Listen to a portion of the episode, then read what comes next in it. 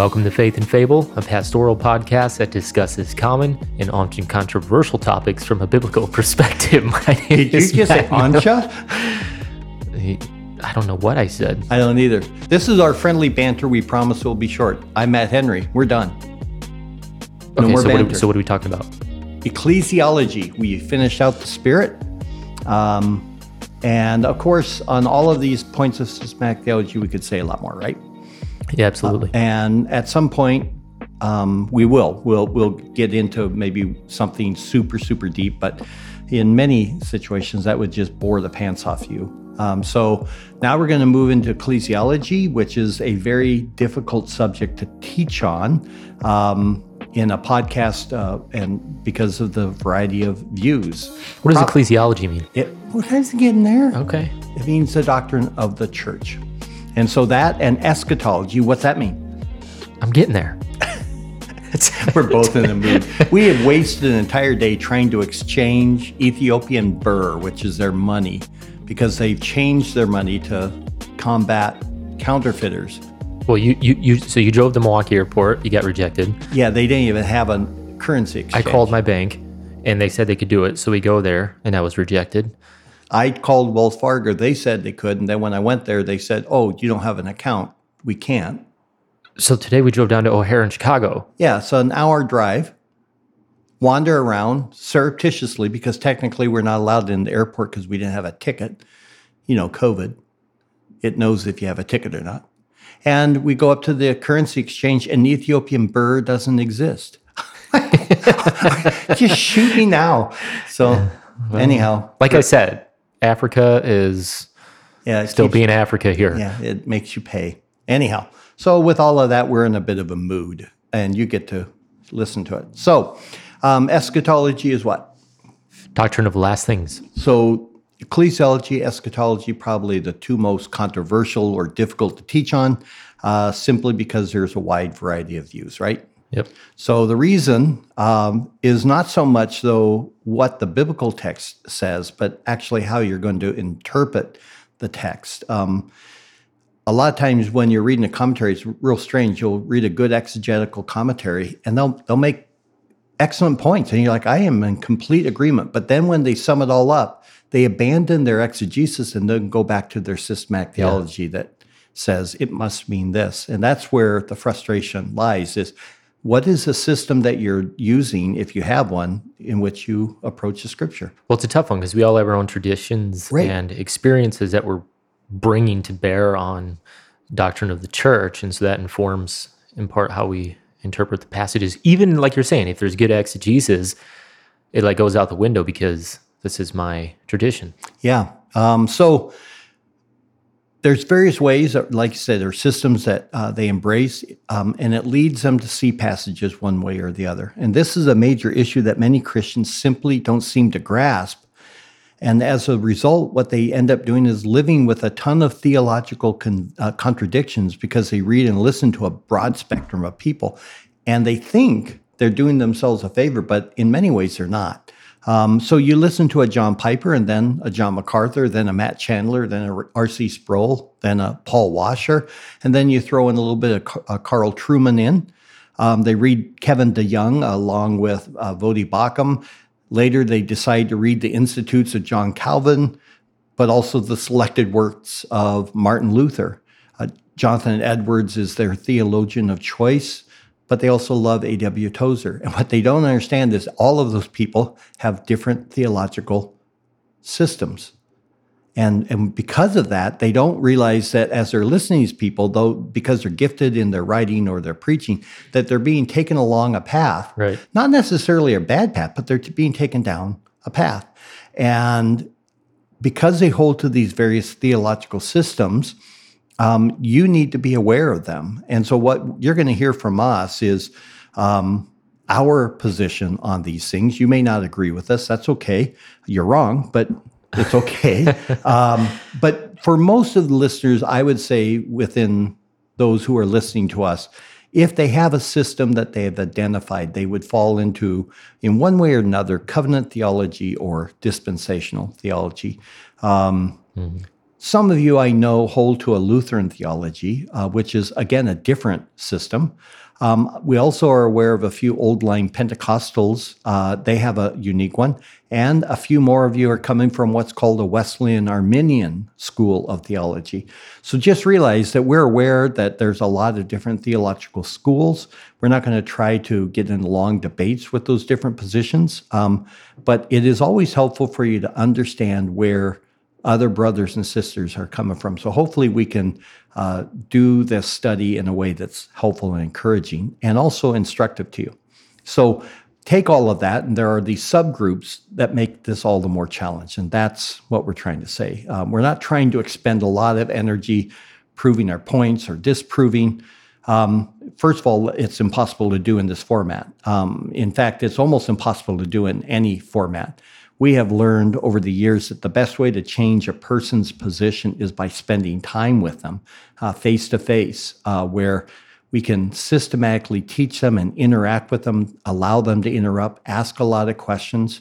In other words, if you're going to affect real change, usually it's going to have to be very personal. The second way we do it is to dis, uh, second thing we want to say is to disprove most positions requires a level of examination of the biblical text that would cause most listeners to frankly sign off. Uh, to deal with most controversies would require you to have a notebook open, your Bible open, and a large amount of time to set aside to think and to study. Also, I would argue that they have to trust us too, because at some point we're going to get into the languages and, and the intricacies of it. And your average person is just not going to be able to track with that. So they're either going to believe what you say or not. Um, have you run into that? Like, you ever preach something and then somebody said, "Well, that's not what D.A. Carson, since he was one of your professors, that's not what he says." Mm-mm. Where you just are at that point, you've just been brushed aside, and you're like, I used to no. get that with John MacArthur. People would have their John MacArthur study Bible open, oh, and they sure. come up afterwards and say, "Hey, uh, Pastor, you know that's not what John MacArthur says." I'm like, and I think he's wrong, and they're like, "That's kind of arrogant of you." I'm like, "No, John would say the same thing of me, and it's not arrogant of him. I, I, I honestly think he's wrong, but it's amazing because you're not John MacArthur. Sure, the presumption is that you must be wrong." Um, now we we know we push the limits of what a podcast is already supposed to be. We don't want to waste your time with a lot of banter. We tend to go deeper into passages than many do, but we don't really care. Um, we're trying to do this because we're actually doing the podcast first and foremost for our own church to give them a resource to go to when questions arise. And we hope that those who listen in along with them um, benefit from that. So what you'll get from us on these next two major theological systems is primarily our view with occasional forays into the other systems. Sure. So when it comes to ecclesiology, uh, there's some issues to consider uh, when talking about this doctrine. So first of all, let me give a quote from Millard Erickson's uh, systematic theology. He says, "The church is at once a very familiar and very misunderstood topic." It is one of the few aspects of Christian theology that can be observed. But for all of this familiarity, there are frequently considerable confusion and misunderstandings concerning the church. Part of this misunderstanding results from the multiple usages of the term church.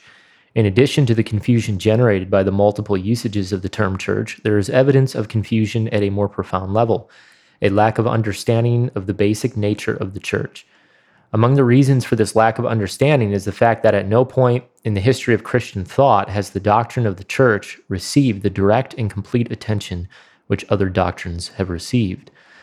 Um, that, although more are coming out now. Yeah, now Erickson's he was writing what in the eighties, probably. Uh, I think it was eighties. Yeah, yeah. It's a good it's a good one, but even now though, it's still it's a hotly debated issue. It was um, Well, what Yeah. you just said. Sure. well, he uh, so he goes on to describe one of the major problems then related to this. He says, in addition to the confusion generated by multiple usages of the term church, there is evidence of confusion at a more profound level, a lack of un- misunderstanding of the basic nature of the church. Didn't I read that already? No. Or maybe. I don't know. Doesn't matter. You read it again. Oh, uh, here's a different quote. Um, the the emphasis on matters such as social change and mission rather than on the church itself is due in part to a general shift to a secular way of thinking. That's a big. That's a big point, though. To- we're having a secular influence into the church. influence church. into right? the church, and then then that defines what the church is, and this whole social justice, Right. the whole missional uh, idea, so often is corrupted by that. But go ahead. Yeah, w- when you start going pragmatics versus Right, well, biblical yeah, principles, I mean, point. this is what happens in large measure. So he goes on to put it another way: there has been a major modification in the way in which God is viewed. There is far more stress on his immanence than his transcendence. That's a very uh, keen observation, I think. It's a good theology. I think he, overall he's more helpful than unhelpful. Do, do you have that theology? That was my seminary. That was the one I had to use um, for systematic theology one in mine. oh, really? Mm-hmm. Yeah. Um, so I didn't have them through uh, two and three. We had other texts, but um, he, God, he, meaning God, is no longer viewed as relating to the world only through the agency of his supernatural institution, the church. In general, the church is no longer looked upon as the sole embodiment of the divine presence and activity, as God's special agent. Rather, there is widespread conception that God dynamically relates to the world through many avenues or institutions. That's that pluralism and Yep. syncretism coming in. Um, the emphasis is upon what God is doing, not upon what He is like. So, and you'll hear that a lot today. Um, even like you know, I hear this all the time with church planners, especially untrained ones who are, you know, this is what God's doing in the city, or we we sense Him moving here, or He's doing that. In our, in our uh, convention, I heard over and over and again, look, it's our job to figure out where God is at work and just join Him. Right. I'm- like, what does that mean? Where the Spirit's more present. Yeah. I've heard that one too. Um, versus starting with the person of God. What he what is he like, and what what is he demanded for his church? and then make certain that we conform to that character, and then look at the actual in uh, imperatives Right. that He commands the church. It's like, huh. yeah. Anyhow, Um, so to resolve the, the problem, that problem right there, we would say that what we have to do is therefore, well, first and foremost, recover a solid exegetical theology of the church. Um, and, and this is what is often the problem. Uh, little time is spent going back to the text and just examining what it's actually saying and doing the hard and dirty work of sound exegesis. Um, so, so too many think that learning theology requires you to read theology, um, but actually, what we would say is it requires you first to exegete the Bible. Uh, that's a better way to approach theology but it's a lot slower. and harder. Yeah. Yeah, Yeah. Harder. Um, oh, golly. and and then given time as you exegete the scriptures and you just start working through them systematically, which is why I love expositional preaching. Uh, in time, you then develop your theology theology up out of that. But if you only study theology and you're only reading, you know, systematic works that have already been done, then over time it tends to color your attempts at exegesis. Yeah, because you're, you're you've heard it so many times through those theological texts. This is what these are the proof texts. These, this is what it says, but you never actually looked at those and tore them apart. Yep. At when you finally get to them, you don't even still look at them. You just assume that that's what they mean. Right. Hence our little side series that we're doing on. We haven't come up with a name yet, but you know where we're going to look at passages throughout the Bible that people misuse all the time, and we're just going to exegete them for you. Right. So so if you're just if you're just studying Berkhof, for instance, Yeah. his views and perspectives on the Lord's Supper or uh, baptism, what he labels in his systematic theology as the means of grace. Well, now you're just going to kind of you're going to fall in line with that tradition, and that's Yep. going to color now how you view the scriptures when you come to passages on baptism or Lord's Supper. or or gasp london baptist confession of 1689 Yeah. maybe it's not Well, you ju- infallible you just got shut off. i know that's okay but how many times have we heard in before i got out of reform pub that they they they would the arguments were settled on what did the westminster confession say it's like i don't give a flying rat's tail what it says Right.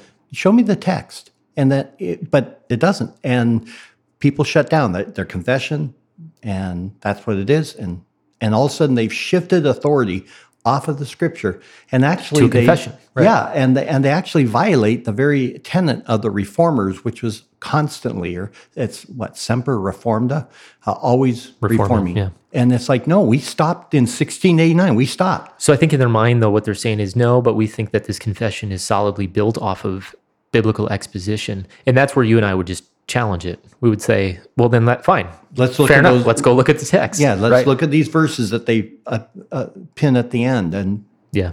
but anyhow go ahead Right. So, I mean, this happens a lot. So, if you know you're doing Bible studies and you make a, a comment on something or draw a conclusion on something, and someone will just you know shout, "It can't mean that. It can't mean exactly what you're saying." Um, well, this is coming because a Bible verse that was just exegeted in their presence is is now challenging their theological position, and it's revealing that they're committed to their position more than they're committed to what the text actually is saying. But I do love people who will still wrestle with it. Yeah. And it takes weeks, months sometimes. Uh, You have that great story with uh, the Lutheran um, in the church. Um, so, so we are going to do what we always do, and we're going to give a lot of scripture and use that to guide our points. And in doing so, we're gonna we hope that you'll find it enlightening, but also encouraging. So, um, we're just going to begin with some very foundational points here in this episode. So, you want to pick up the yeah. church? As, yeah. So the first thing that we're going to argue, um, not really argue, just state, is that the church is the possession of God. And so in Acts 20, 28, Paul gathers the Ethiop- an Ethiopian, uh, the uh, elders from Ephesus and, and, and speaks to them because he's leaving. He says, Be on guard for yourselves and for all the flock among which the Holy Spirit has made you overseers. For what purpose? To shepherd, and here's the key phrase the church of God or God's church, which he purchased with his own blood. So that's Acts 20, 28. Now it's a genitive of possession, is what it's called. In other words, um, that church of God means it's it's the church which belongs to God. It's his possession. Uh, and we might add that as an aside, it's a great passage for you to keep, mar- uh, you know, some kind of highlight on it because if you're ever talking to a Je- Jehovah's Witness, you can show them that Christ has to be God because here it's God's church which He purchased with His own blood, and so th- we we already know who died, and that's Christ. And so it's very important that you remember that passage when you're talking to him. But it's also sobering because Paul is warning the elders of Ephesus that the church for which they are caring for is not theirs, it is God's. And we would argue that many pastors and elders would do well to remember this as they make decisions in ministry. What too often people are, what can promote my brand? What can get me the speaking engagement? What can this or that? It's like it's not your church, it's it's God's church. Uh, the next passage would be 1 Corinthians 1 2, where Paul says, To the church of God, again, a possessive, which is at Corinth, to those who have been sanctified in Christ Jesus, saints by calling, etc. Again, we have the phrase, the church of God. That's not just filler um, in, in these introductory comments by Paul. He's actually very intentional here.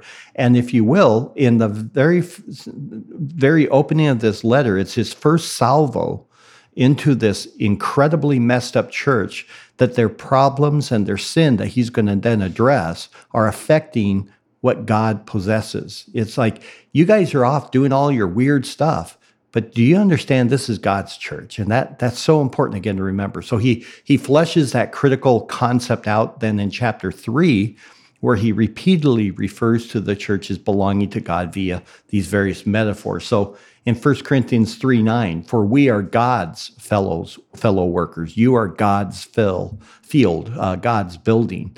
Um, in 1 Corinthians 3 16, you are God's temple.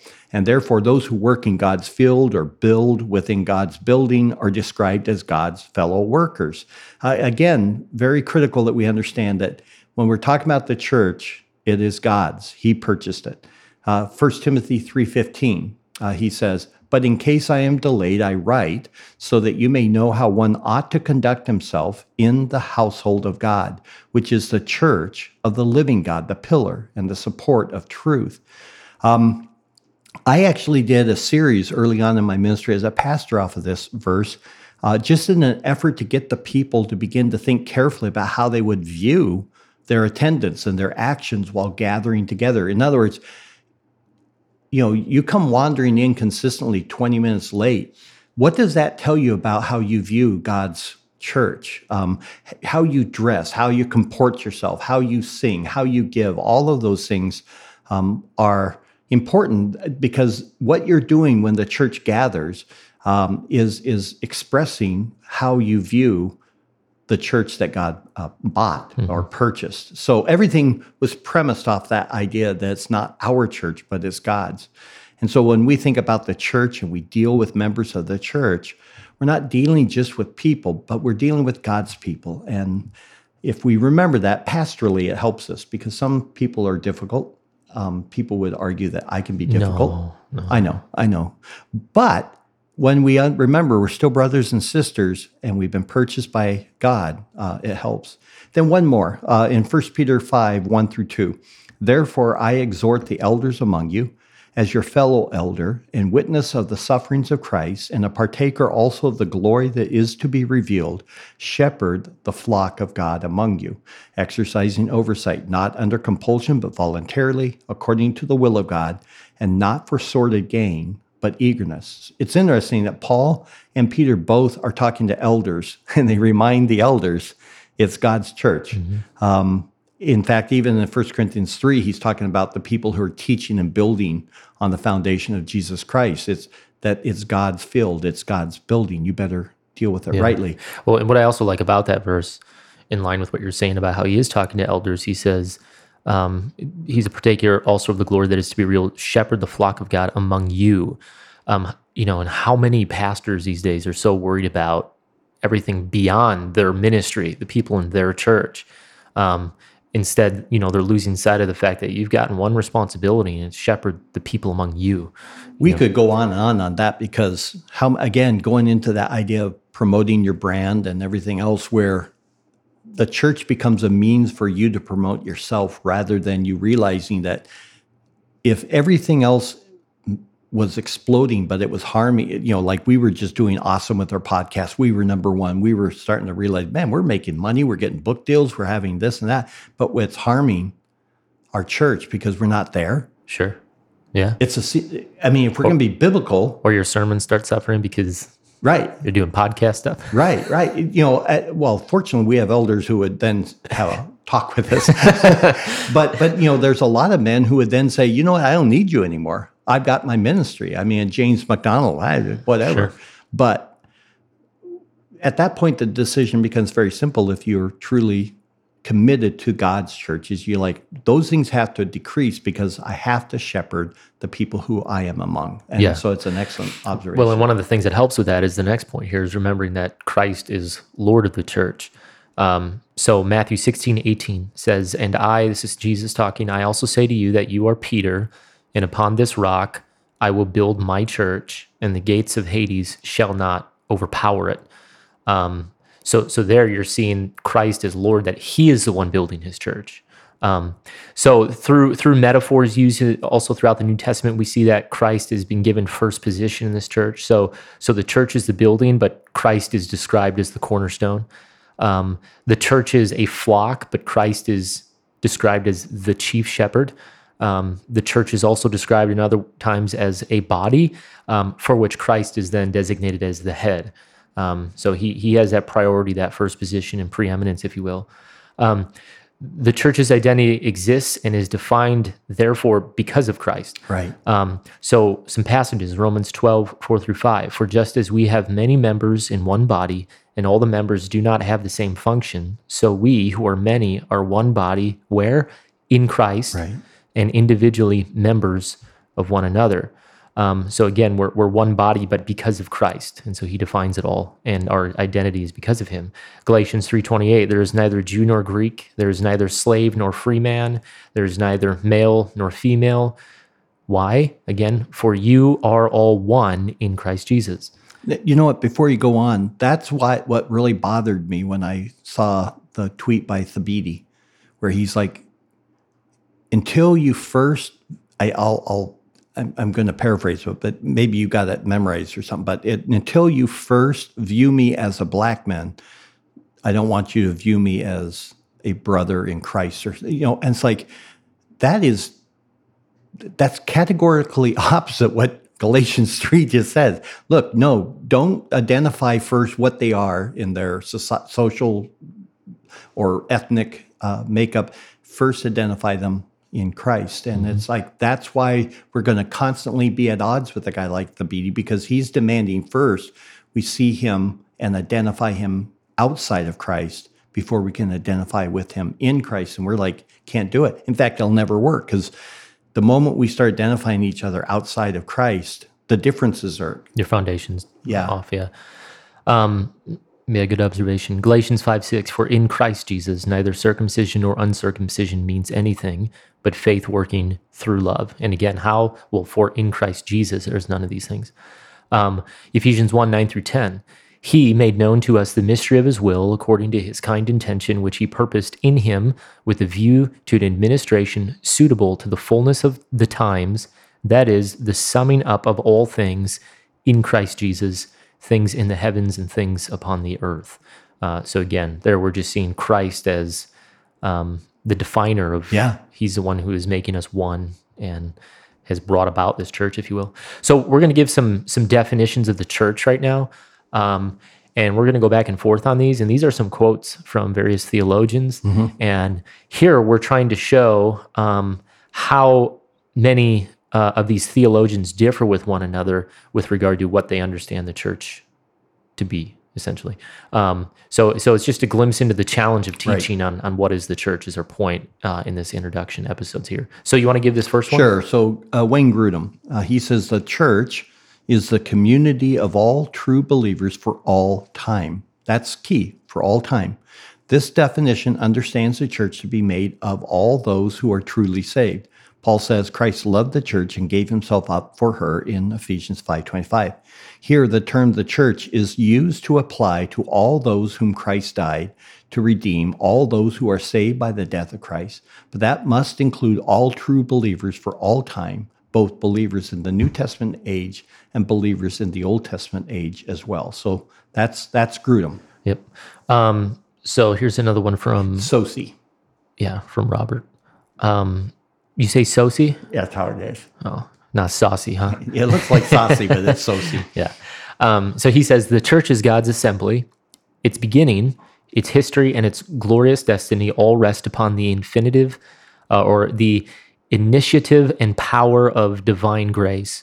It is a, people called forth by God, incorporated into Christ, and indwelt by the Spirit. Now, hi- I know his book, and I know that what he's the key there is uh, the incorporation into Christ and the indwelling by the Spirit, because that's something very unique. So he is not including Old Testament. Right. Um, the Father's calls, uh, here's Demarest and Lewis. Uh, the Father calls repentant believers into a new community headed by the Son and created by the Spirit. Converts are renewed for fellowship with the triune God and with one another. Um, Oh, and oh, and then this one, next one, there's two. Oh, Reymond. Yeah. Yeah. Okay. So yeah, here's a two-part quote. He says, um, in his systematic theology of the Christian faith, the church in Scripture is composed of all the redeemed in every age who are saved by grace through personal faith in the sacrificial work of Jesus Christ. Uh, and then he quotes, and then he says, the seed of the woman, and then is referencing Genesis three fifteen and suffering Messiah, Isaiah fifty three five through ten. Uh, the Church of God in Old Testament times it's already there. You're seeing it. Yeah. The church of God in Old Testament times, rooted initially and prophetically in the proto-evangelium, which is Genesis 3.15, um, and covenantally in the Genesis patriarchs, Romans 11.28, blossomed mainly within the nation of Israel. However, this church was not equivalent to the nation of Israel per se, for there were always some, and sometimes many, if not most, within that nation who were never more than the physical seed of Abraham.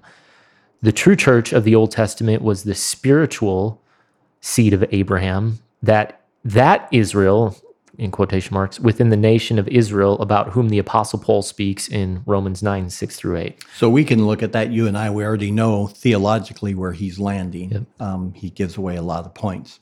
He goes on to state regarding the church in the New Testament that that the church of the New Testament age, essentially one within the church of the Old Dispensation, came to re- consist of particular churches throughout the Roman Empire in which true believers in the finished work of the Lord Jesus Christ assembled for worship of the triune God. From the beginning, the church was viewed essentially as the elect of God and a communion of saints living under apostolic authority and as the body of Christ and the fellowship of the Spirit. So he, he, he sees it from beginning to end. That is the church of God. Yep. And what's interesting, here's a good old covenant guy who uses the language of dispensation. Yes. As you've pointed out in past. Um, so here's one from J.I. Packer's Concise Theology. He says the church exists in, through, and because of Jesus Christ.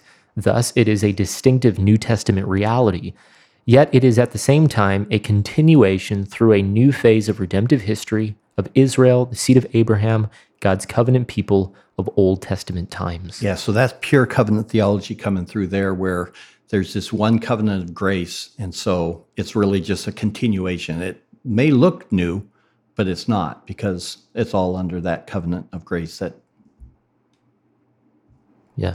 Is not biblical, but theologically derived.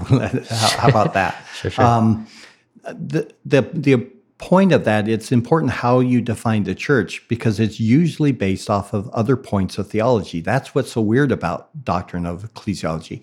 Many define it purely in what are uh, the fancy words soteriological terms or points of salvation. Right. Uh, very common in the Reformed camp.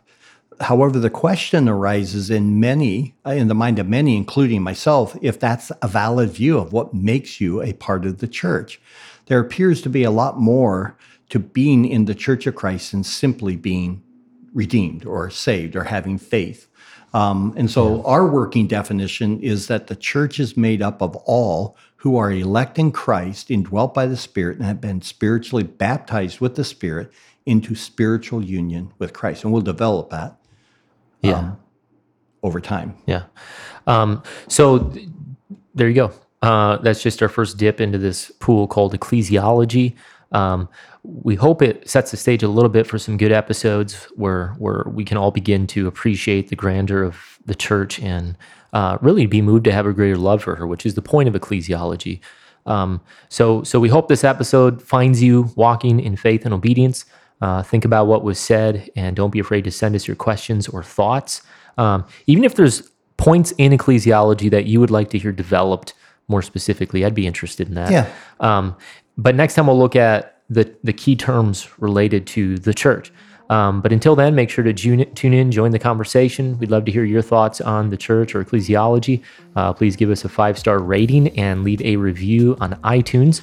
It does help us. Don't forget to like, share, comment, rate, review on your platform of choice. Connect with us on Facebook, Instagram, and Twitter.